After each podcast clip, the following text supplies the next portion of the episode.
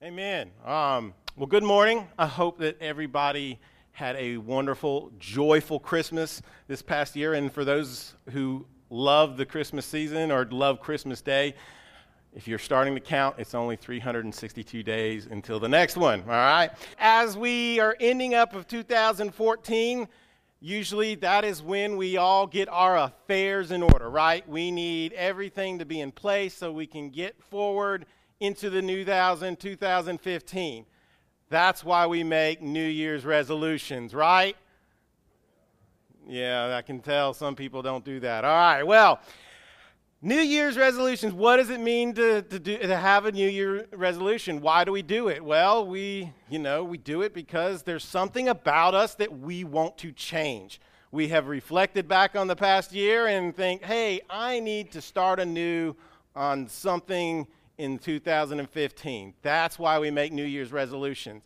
And with all the hustle and bustle of the Christmas season and everything, hopefully you maybe have some time to reflect. If you hadn't, because you are all tied up and been hosting family and all that, don't worry. I've got you a list together of some things you can think about to be on your New Year's resolution. So let's go ahead and start. The first one that everybody has on their mind is I need to get a gym membership and go exercise. Right? Well, in case you don't know, all of these lists that I, I have compiled, they come straight from Google. All right? I myself don't usually make New Year's resolutions, so if you miss anything that I say, go to Google. They're all in the top 10 list. Well, there's another thing that we all think about when we're doing New Year's resolutions. It's starting to eat better, right? We've had way too much of mama's apple pie. So we need to work that off. So that way, those t- first two go together the exercise and then the eating better. It all kind of shapes together. What are some other things we do? Well, maybe want we just want to spend more time with the family. We've had such a wonderful time over the Christmas break and being with family that we want to make this new year of time of having more time with our family. What about being responsible with our money? Well, I know that everybody now that uh, now that they've paid for all these gifts and all that kind of good stuff, that now they're in a money crunch. So going forward, we need to make sure we know how to manage our money right. Well, there's some other self improvement things that a lot of people think about when New Year's resolutions come along. That is cutting out smoking, maybe stop drinking as much, maybe just cleaning up the way we talk, you know, to you know, our family or maybe friends because Christmas time is another one of those times where all of that stuff gets heightened and some things come out that we don't really want to. Another one is maybe getting along with our family, our neighbors, um, maybe even our coworkers. We can say that, you know what, we need to have resolutions in order, right? And the thought is, why do we make a resolution? Well, it's to make a change something in us feels a little off. We want to make that change so that we can make it better. In fact, the definition of a resolution is the act of finding the answer or a solution to a problem. So there is a certain problem. All of those that I just listed, there is a basic problem with each one of those that we want to fix, that we need to get fixed. So why do I go to the gym membership? Well, my tummy sticks out a little too far, right? I want to get that under control. That's the thought of most people who want to get into a gym membership and exercise. They need, they want, they think that that problem, they have a weight problem. I would, I would say, I don't think there are many people that do that, but they just overthink it. But what about eating more healthy? Well, that means that we have a problem with our eating habits, right? There is a definite problem with those eating habits. I know for me, I have to put down the cheese puffs and the ice cream because those I crave, right? My, my wife is pregnant. She loves the ice cream. If I know that there's ice cream in the freezer, I can't resist myself. So we need to get our eating habits a little bit more in order. What about spending time more with family? Well, th- there's a basic problem, and, uh, and the problem is, is that a lot of times we're always at work. We spend a lot of time at work, and then when we come home, we have more chores to do because we have kids and we got to do this and got to do that. And we really don't ration our time out to spend with the family. So there's a problem there. What about being responsible with our money? Let's face it, we all have poor spending habits, right? if we see an infomercial on the TV, we're like moth drawn to the flame. We've got to have it. And so we just click yes. We all have money management issues that we need to get under fixed. What about quitting smoking or drinking or swearing? Well, all of those problems, I think, can be said as they're unhealthy. In fact, the, the, the one about the, the, the foul language, I know that um, the biggest reason or the biggest problem I need to clean that up because my mom's here today, and if she ever were to hear me say something that is really derogatory or negative, I would get a beat down. So, and then still at my rifle age of, you know, whatever. So, you know, those are all problems that we need to fix. What about the, you know, the, the family and coworkers and all that kind of good stuff? Well, I think the problem with that is that society has taught us to really think about ourselves. You know, if I have a problem or if something doesn't go the way I want, I do not have the Facebook app to just put unfollow. All right? I need to deal with it. Our communication with our fellow people needs to get a little bit better. So that is why we make new resolutions is because something feels off. All right? And especially when it comes to the new year, a lot of time we've had a lot of time to take off and to really reflect on what has gone on in 2014 and what we need to change for 2015. Now, I think that resolutions are a good thing. I'm not, I'm not trying to, to say they're a, a bad thing, but if you will, for a second, I'm going to be a little bit Debbie Downer on New Year's resolutions, all right? And this is because of the recent statistics I actually read about New Year's resolutions. Did you know only 8% of people actually complete a New Year's resolution? They finish it all the way to completion. 8%. All right? What about this one? 25%, like if we were just polling this, 25% of the group in here would quit after the first week. All right? Guess what? 80% of us are done after the end of January. It's, it's no longer a worry to us. So, why, if we're making this new commitment or something, this new resolve commitment, why does it not hold true? To be honest with you, I don't know. But I have some good ideas. One, we put way too much confidence in me. I am I have my own willpower. I like to do things. I like to do things myself. When I fall short, who else do I have to blame but me? I don't try to depend on anybody else. I try to depend on me. I need help. Number 2, we're not fully committed. Yes, we have all these, you know, good years resolutions. Yeah, we're so gung ho. Yeah, I'm going to do it. I'm going to do it. But we never put any back to the to the gung ho of it, right? We don't supply the action that actually comes with the actually thought about it. In reflect, it requires a life change. And we don't really change anything about us. We're not, we don't have a commitment because we don't change the way we live. Which leads to the third reason why I think that, you know, we don't follow through on resolutions, and that is there's no heart change. Right? Think about it. If there's no conviction, if you don't have any conviction in your heart about those things, then we're going to question, we're going to doubt, and really we're just going to say it's not worth it. And that's why we quit. Now, here's where I'm going to transition and go from you know all those new, Year, new year's resolutions and actually make it a spiritual reality for us all right as a christian if I don't allow any of these resolutions to glorify and lift up the name of Jesus, they're ultimately going to fail. Let me say that again. If you are a born again believer in Jesus Christ, if we don't make any resolution in our life that doesn't lift up or glorify the name of Jesus Christ, it's ultimately it's going to fail. Even the Lord's Prayer says, Your will be done. My goal should not be to lose 50 pounds. It should not be to give all my money to the church. I know Rick would disagree with that. It's not even that I should be your best friend every day and come out. The, th- the priority is, the goal is what it says in Matthew 22 37. It says, Love the Lord your God with all your heart, with all your soul, and with all your mind. That's our goal, to love the Lord. You know, all those other things, as well as they may be, those things will all fall into place as long as our first priority is right. That's the biggest reason why I think the New Year's resolutions fail, is because their f- priority is out of focus, which should be our love for Jesus. When our love for Jesus is stimulated, everything else will really fall right into place and it'll fall right into perspective.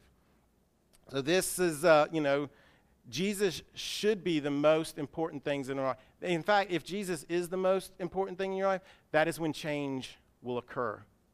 And not only will change occur, it will take hold because Jesus is dependable. So today, I'm going to actually present a new life resolution, not a new year's resolution, a new life resolution that all believers of the Lord Jesus should be committed to.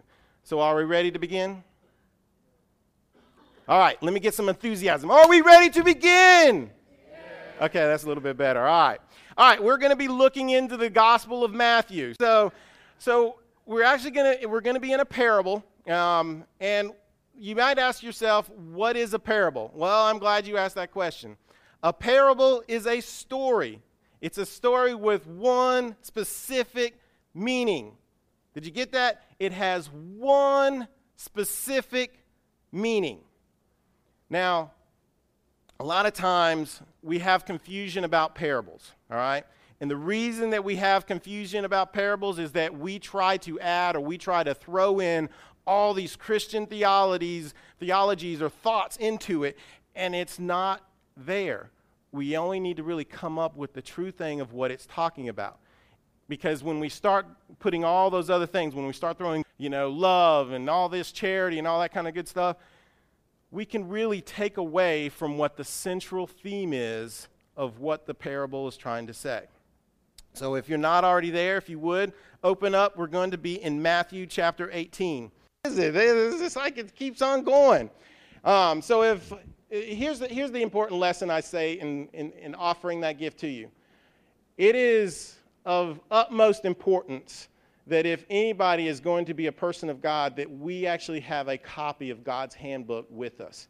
So I don't care, make this your travel Bible, whatever, this is our gift to you. All right, well, me being loud, I'm going to you know, have to chug some water. But uh, as we open up to Matthew 18, there has already been a dialogue started. Jesus has actually been talking with his disciples all through the chapter of 18. And so as we get into this parable, Jesus is, is having a conversation, and Jesus is usually the one that actually tells the parable. So he is sharing this parable with us. So I pick up in verse 21, and it says, Therefore, the kingdom of heaven may be compared to a king who wished to settle accounts with his servants. When he began to settle, one of them was brought to him who owed him 10,000 talents. And since he could not pay, his master ordered him to be sold with his wife and children and all that he had, and payment to be made. So the servant fell on his knees, imploring him, Have patience with me, I will pay you everything. And out of pity for him, the master of the servant released him and forgave his debt. So here we see a problem. There is a servant that owes his master a good deal of money. Now, the master just simply wanted to settle up. I don't know, maybe it's the end of the end of the year and he wants to get all his financials in order. So he's he simply calls this guy in and he wants to settle his account. There's nothing to be worried about, right? Well, was there there might be a little bit to worry about. In fact, there's 10,000 talents to really be worried about. Now, for you, that might not seem like a lot of money. I, I paraphrase it like this I thought 10,000 talents, all right, if I were to owe $10,000 today, I'd be like, eh, that's going to hit my pocketbook. It's going to hurt, but it's not all that bad, right? I mean, I, you know, I, it's manageable. I can do that. Well, in this case, that's not exactly the point. There is something that we really need to be worried about, and this is the reason why. A talent is a measure of weight, okay? In fact, it's a measure, it is the highest measure of weight known to the Roman Empire, all right? And then 10,000. Don't think 10,000 is all that much, but it, 10,000 is actually the highest number used in the Greek language. So if you put those things together, that's a lot of ching chang, all right? That is a lot of moolah. In fact, the, the, as, as I was reading, this amounts to millions and millions of dollars, all right? This one guy owed his master that much. Now, let me give you another comparison. I don't know if you've heard of this guy, but his name is jo- Josephus. He is actually a historian at that time, and he actually gave an example not of this, but of a totally different thing. And let me, let me try to, you know, kind of get your mind around how much this guy owed the whole province of Palestine, which is a large area of land and people living in that land, they actually owed the Roman government 8,000 talents in taxes. That's what that whole, you know, land actually owed the Roman government, you know, in, in money. 8,000. This one dude had 10,000 talents by himself. He could never let me say this again. He could never pay back that debt. This debt is so big that his, his life was being thrown into servitude, not only his, but his whole entire family. And not only that, all his possessions were going to be sold. Not only that, none of that, all of that together would have never been able to really live up to what the king was owed. This dude is helpless. Helpless. And then we go, but, but here's the good thing. And he fell on his knees and he begged for mercy. And here's it it worked. The king so pitied him that he really he gave him his life back. Not only did he release him, you know, you know, just release him and let him go, which he was not obligated to do. The king pardoned everything. $10 million? Hey, it's okay. I got you. Try doing that with your mortgage company. I don't think you would have much luck with that. But the, the king, he showed great restraint and he gave such mercy to this servant. But as all things, the story still continues. So we pick up in verse 28. But when the same servant went out, he found one of his fellow servants who owed him a hundred denarii. And seizing him, he began to choke him, saying, Pay what you owe. So this servant fell down and pleaded with him, Have patience with me, and I will pay you. But he refused, and he went and he put him in prison until he should pay his debt. Now, wow, we see within just, you know, verses of each other, we see two identical stories with two completely opposite results. All right? This one, you know, this, this servant was shown great mercy. He was shown great restraint. He was shown great forgiveness from his ordeal, you would have thought that he was he had that mindset to really pay it forward to the next guy that he would have come to, right? But let's look a little bit closer at these two stories, and we'll, we'll, we'll, we'll see the little details that really stand out. That first servant of the king who was brought to the king, you know, to settle his account, he was actually, he wasn't like grabbed and brought in. He was actually asked to come. Hey, I need you to come see me versus what this guy was, he actually sought out. He went out to find somebody who owed him money. He was intentional. I'm going to find somebody who owed me money. And when he went out, he found this guy that owed him a 100 denarii. Now, a 100 denarii, I'm not going to say it's not chump change, all right? By no means. I'm not saying that. A denarii is, um, let's say, it's a day's labor. So this guy owed him a hundred days worth of labor. So it's it's a, it's a little bit amount of money, but it's nowhere in comparison to what he owed. And when he sees this guy, what does he do? I mean, I might have been angry. I might have been upset. But the dude puts a WWF chokehold on him. Give me my money. All right? This guy, how upset do you have to be to greet somebody with the chokehold? I mean, really, that's to me that that that's that's just a little bit more than I am willing to do. Um, but as he's choking this guy, he says, "Pay me what you owe me. I want what is due to me." And then the servant does exactly what this other servant did when he was before the king. He fell to his knees. He asked for patience. He said, I will pay you everything. You would think that at this point, after learning what, you know, or, you know, after experience what he had happened with the king, then maybe he would pay it forward to this guy and release him of the debt that was owed him. But he refused to show any mercy. He didn't even consider it, he didn't even think about it. He didn't even pity the man like the king did. He refused the mercy that the king had, shown, and then he threw him into jail. Now, let me say something about the jail and the whole thing about prison sentence here. Now, it was common for this to happen. If somebody owed somebody else money, they could actually take them and throw them in jail. Why? Well, because they're, they're, out of that comes a little glimpse of hope. And the reason they actually put them in jail was that they have, hopefully, this, this guy that you're putting in jail had friends, had family, had other people that owed him money, and they would actually come to his rescue and bail him out by being able to pay the bill that was owed to this other servant, the, the 100 denarii.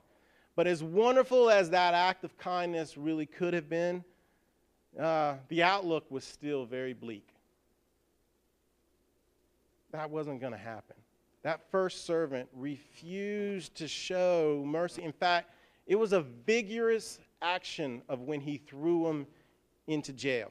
You could say that this, this guy was, he was forgiven, but he was still unforgiving to his friend. He was a man full of ingratitude and injustice.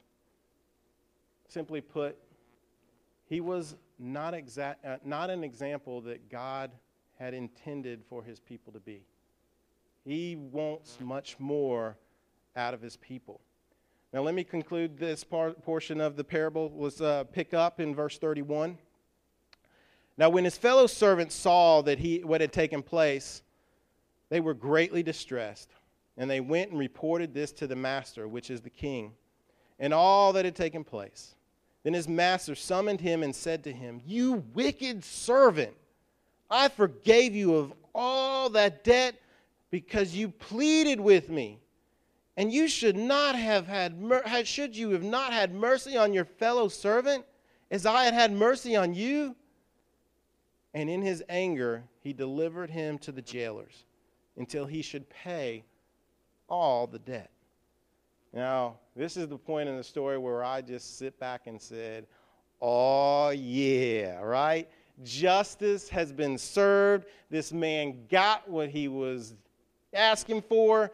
I mean, this is the way a story is supposed to end, right? I mean, this even puts a little smile to your face, shouldn't it? That the man was punished properly for his injustice, the injustice that he bestowed upon his fellow servant. Well, I told you that there was a, a, a ray of hope. And all the other, all the other servants, they, they saw what they had happened to, you know, this, you know, to this servant, their fellow servant friend. And they went and reported this all to the king. And that's when the master, he, he calls back the first servant and he, and he, and he asks him, hey, what gives? What, what happened? You know, I showed you some great act of kindness. Why can't you do that to the next person? I took all of your debt away. No more. And it was big. But then we see the end result. We see that the debt actually was restored upon that guy. Now, I already mentioned that, you know, 10,000 talents, it's, it's, not a, it's not a chump change. It's not something that he can just go to his bank, pull out, and give to the guy and say, okay, I actually did have it. No, this man is now where he was before, helpless, he is now hopeless. So, what do we take from this story? Is it about the fact that are we to just forgive people of their debt who owe us money? Now, it sounds good. I mean, it sounds right, but that's not what's going on here. All right, so what about uh, should we make sure that, you know, when something bad happens to us, that we, we ask the Lord to give us patience as we work through it and, you know, that it will get settled? Well, that, that, that sounds good. I mean, you know, but the fact is, we'll probably never get all of our affairs in order. I mean, that sounds so thoughtful, and the Lord is willing. He actually gives us patience all the time. But that's, that's not what this, this parable is actually talking about. Okay, what about paying it forward? Right? I, I brought that up for, you know, that's a, a new concept in our society today that we should pay it forward. If something nice has been given to us, then we should be able to go and do it to somebody else. That, that must be what this parable is about, right? Not hardly. As you can see, I can I could have tried to shape things and thrown things into this parable, you know, to try to make good teaching points, but that's not the case. There is only one truth about what this parable is all about. The parable has everything to do with forgiveness. All right? The master of this parable is none other than King Jesus. All right? And that first ser- servant, all that he is, is somebody that has been shown forgiveness. Jesus has offered to everyone the chance to be freed from the debt of sin. And it's a debt that we cannot pay. Someone had to step in and to deliver us from that debt of our sin just like the first servant in this parable. And we really, we do, we need to be like this man.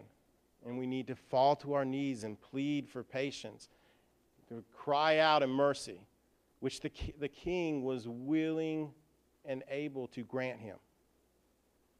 But the thing is, is we also see this, this servant that he offers that forgiveness to. He goes on with that vindictive attitude, and he goes on to his fellow servant and says, you know, I am unwilling to pardon you from that money. He, he goes and actually makes a fool of himself. So it makes you wonder, kind of said this in the beginning, is was there ever a heart change in this, this guy? I mean, he had been given a new stance on life. He had given freedom. We ask ourselves, did he truly accept the gift of forgiveness that the king was offering him? Now I ask you, have you offered or have you accepted that gift? That same gift that Jesus was offering this man, have you accepted that gift? And it's an important choice. And it's given to all of us. Verse 34, I didn't read this, but it goes on to say, And his master delivered him to the jailers until he should pay all his debt. This is simply to say, this is a glimpse of hell. The jailers in this, it, it, it infers that there will be torture. And with him having to pay back all that debt of sin, this is a life sentence. This is an eternal sentence. But even with that small little glimpse that I tried to grab out, of it, that's not what this is about. It goes back to forgiveness. The point of this, this, this parable is the measure of how far forgiveness has been extended to us. How far has the measure of forgiveness been extended to all of us? This is the reason why forgiveness is a big thing. Not for when we just receive it from the Lord, but how we act with others. Jesus did this for us. Or, or let me say it in, in this way How can we accept a gift of freedom from our sin? and then turn around and not forgive somebody else that Jesus has forgiven as well? How can we accept such a gift of no more sin held against me and then turn around and say, I am not willing to forgive my fellow person? I feel it is this time. I, I left some a little bit out of this parable, and I think it's we need to, to really go back and finish the whole entire story. See, this parable actually started back in uh, a little bit, uh, two verses before, back in 21. And I don't know if you guys know of the guy named Paul Harvey, but Paul Harvey always had a little saying. He said, And now the rest of the story. All right? So if you are, if you're, since you're still there in Matthew, we're going to pick up in verse 21. Now, in verse 21, this is where Peter has, has come to Jesus and he has asked him a question. All right? And so this is where we pick up. Then Peter came up and said to Jesus, Lord, how often will my brother sin against me and I forgive him? As many as seven times? Jesus said to him, I do not say to you seven times, but 70 times seven. So Peter asked this question Do I forgive somebody seven times? If somebody has wronged me, do I forgive them seven times? And uh, let me make, make clear seven in the Bible, in Scripture, in other parts of Scripture, it is a number of completion. So Peter is actually saying, hey, will seven times, if I forgive somebody seven times, will that be enough? In your standards, is that enough? What do you say, Jesus? And isn't that, isn't that what we kind of do too? Like, if somebody wrongs us and we are to offer them forgiveness, don't we just kind of sit there and make a, make a how many times am I willing to forgive that person? And then, and then not forgive them. We ask that same question. It's our question, just like Peter's. And I love it how Jesus, he just ample, his answer is so simple, yet so profound. I do not say seven times. I say seven times 70. Okay, so not seven. Let me do the calculation. Seven times 70 is, okay, 490. All right, so 490 times. That's, that's the standard? No, that's not what he's saying. It's a simple gesture but he says, as many times as it takes. As many times as it takes to forgive somebody, you are to offer forgiveness to that person. Does it sound good? No. But it's the standard that what God has done. All right? Just think about this. Christ has forgiven all of our sins. The ones we did yesterday, and all the days before, the ones that we're going to do today or later today, and the ones that we'll do tomorrow and until the day we die. He has forgiven all of them. That's a lot. And here's the fact or the reality of the subject is God expects righteousness, like being perfect. He calls us to be holy. He says that's our standard. We are to be holy. That's without blemish. That's without one sin. That's the standard that God requires of us. And the way that that comes true is that Jesus has forgiven us of every single one that we've done. Micah 7 uh, 19 says, He will again have compassion on us. He will tread our iniquities underfoot. You will cast all our sins into the depths of the sea. Our sin has been taken away and it is being cast aside. No more to be seen ever again. And if God shows us forgiveness in this way, I think He expects us to show that same forgiveness. So, really, what gives you or I the right to withhold forgiveness from anyone? If you have accepted Jesus Christ as your Lord and Savior, what gives us the right to say, no, I don't forgive him. I forgive you. You're, you're cool. I like you. Nah, Jeff, no. I'm not. Mm-mm. Yana, definitely not. All right? But, you know, everybody else, uh, eh, you know, I, I'll let you slide. What gives us the right to say who and who we will not forgive? No, the standard is we forgive everybody. Now, That doesn't sound easy. And just like all those resolutions that I say that they usually fail, you know what? It takes effort. It takes a lot of effort. Number one, to even forgive somebody, but to forgive them to the point that what Jesus said, as many times as it takes, that's hard. It's really hard. But if we are to be God's example, you know, we have to model ourselves after what Christ has done for us, which means we forgive. We have to have the attitude of forgiveness continually. And not only just forgiveness, but, you know, here's how we, I think this is how we display forgiveness.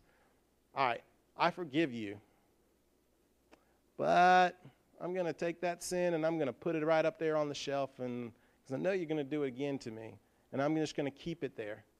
And I'm going to wait until you do it again. I'm going to bring it back out and I'm going to hold it over you. That's the forgiveness that I'm going to show you. Man, how would that feel if that was the way that Jesus treated us?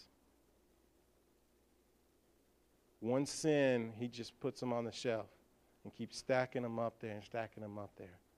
Now, Jesus has forgiven everything, all of them. We are to do the same thing. Forgiveness means let it go. I know there's a nice frozen song. I think it has great implications here. Let it go. It's gone. Jesus has remembered our sin no more. We are to do that same thing to everybody. I, it's a hard concept to, to even th- fathom, but that is the standard. And and while I'm, I'm putting this on and the pressure is on, and you guys are saying, oh man, that's already hard, I, I, I, got I got something else that I got to add on to that. All right? Not only are we to forgive everybody of everything and not, you know, do it with a delight, but we're supposed to do it with great joy. All right? Thank you for letting me forgive you. Thank you for, you know, allowing me to, to pardon that forgiveness. I, we do it with a smile on our face. That's not what we typically think of when we forgive. We, we kind of keep people at bay when you know they forgive us because they wronged us. They did something that was that, that hurt me, but yet we're supposed to do it with great joy. Think about this. If Jesus was stacking those sins on the shelf, holding them up against us, and then we did it again, and he just sits there and nods his head, thinks about it, how loving is that? It's not. Forgiveness is to be done with great joy. Why does it, why does it need to be done with great joy? Well, um, there's a thing called reconciliation. All right? I don't know that you know much about it, but when we find when we find joy in our situations of forgiveness and offering forgiveness and receiving forgiveness, reconciliation is, is made. Reconciliation, it's a big old church word, but it simply means we restore the relationship. A relationship that maybe was once broken, or a relationship that had conflict in it. We, it is restored, it is brought back to brand new. That is what reconciliation is, is about. And I mean, the only one that I can truly think of, you know, I, I was thinking of examples and, you know, I could think of several ones, but, but let's just think about it. As I look out, there's a lot of people that, you know, that have spouses, right? Who's the one person that you are most likely to maybe sin against or, you know, cause friction between? It's probably your spouse. Maybe it's a fight over something and, and something like this. But when you offer forgiveness, do you hold on to it? Shouldn't. We let it go because our relationship gets restored because of us offering that, that, that, that act of kindness, that love to them. That relationship is now restored. The Bible tells us that we are all sinners, all right? We fall short of God's expectations. But God, right? I love those words in the Bible. But Jesus washed away our sins. He has reconciled, He has restored our relationship to God the Father. We are able to have a relationship with God because of what Jesus has done. He has forgiven everything. This parable is in totality all about forgiveness and how we are to extend forgiveness to everybody else because of how it has been given to us. And the, the, the reality is, verse 35 goes on, it, it, finishes up this, this whole parable. It's, and in verse 35 it says, So also will my heavenly Father will do to everyone if you do not forgive your brother from the heart. If we do not have that relationship with Jesus Christ, how can we know what forgiveness is? Forgiveness, I, I've tried to explain it as best I can, but forgiveness is something that was freely offered by God, our King. He gave it to us without expecting anything from us. It's there to be taken, to be received. And all you have to do is just call on the name of the Lord. Now, I ended the intro earlier with, you know, New Year's resolutions. Well, why don't they, they really, why do they really fail? Well, because there was no heart change. There was none. And this raises the questions if we are truly not able to forgive our fellow man, do we truly understand the grace that has been given to us by the Lord Jesus Christ and Him offering us forgiveness of all our sins? The weight of forgiveness is so important, and it is to be given out freely if you have not accepted the forgiveness of God, um, only the Lord Jesus can really provide that. This might be that day of you receiving what God has freely been offering all along. And if it's that you, if that's you, I really do hope that you will accept in your heart the Lord Jesus, who is able to forgive us of all of our sins. He is the only one that can actually provide that way. And He's the only one that can provide it so that we are able to truly forgive others.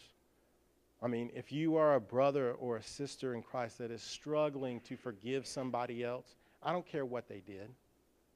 I mean, the Bible even doesn't say what the extent of what the injustice that has been done to or against us The fact of the matter is is that we are to forgive. And if that's you, if you are struggling to forgive somebody without joy or without just taking it and just you're holding it over that person, then maybe this message has been for you.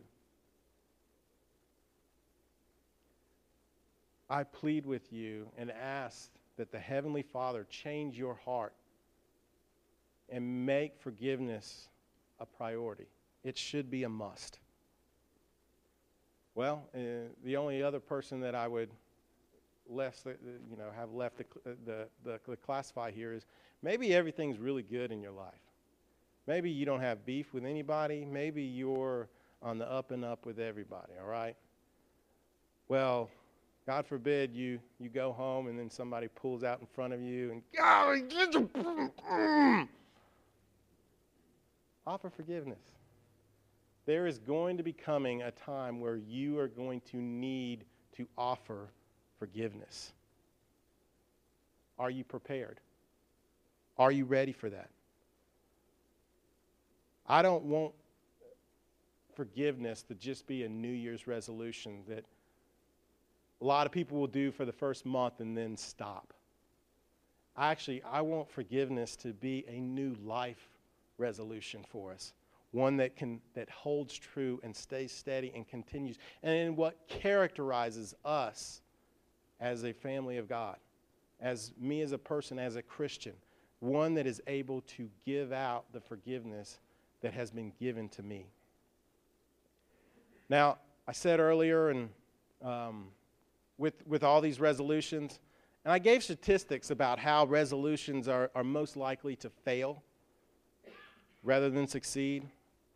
But I will say this there, there also was some statistics that were actually some good news, all right? The good news about resolutions is, is that you are 10 times more likely to succeed if you actually have a resolution in place. That's good news. But let me give you even better, even greater news, all right? Maybe the greatest news.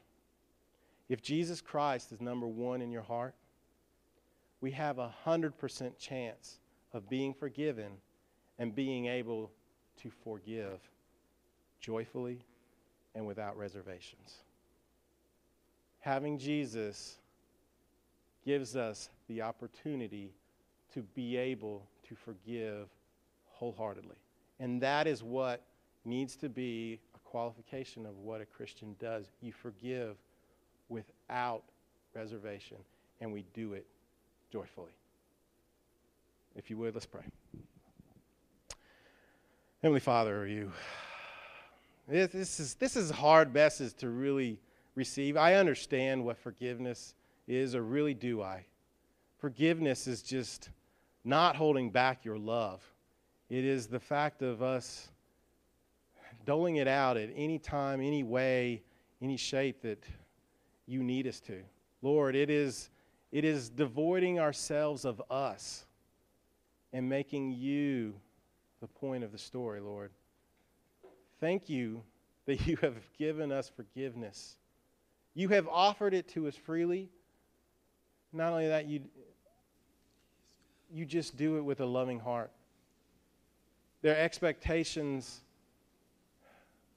of it is that because we have it, we're not to do it. No, it's supposed to be a lifelong ministry of our lives that we are to forgive, even though how hard it might seem when somebody does something so drastic against us. But Lord, don't we do that to you?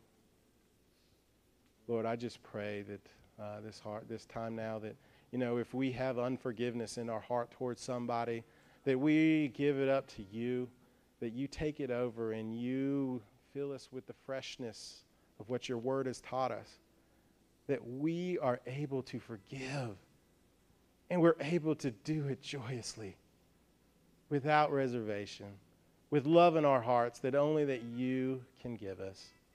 Lord, thank you that you have given us reconciliation. Thank you that you have restored that relationship through forgiveness. Lord, we pray, I pray that anyone in here that is having trouble with that, that Lord, you come into their hearts and you fix them from the inside. Give them that spirit of forgiveness that you offer to every one of us. It's in Jesus' name we pray. Amen.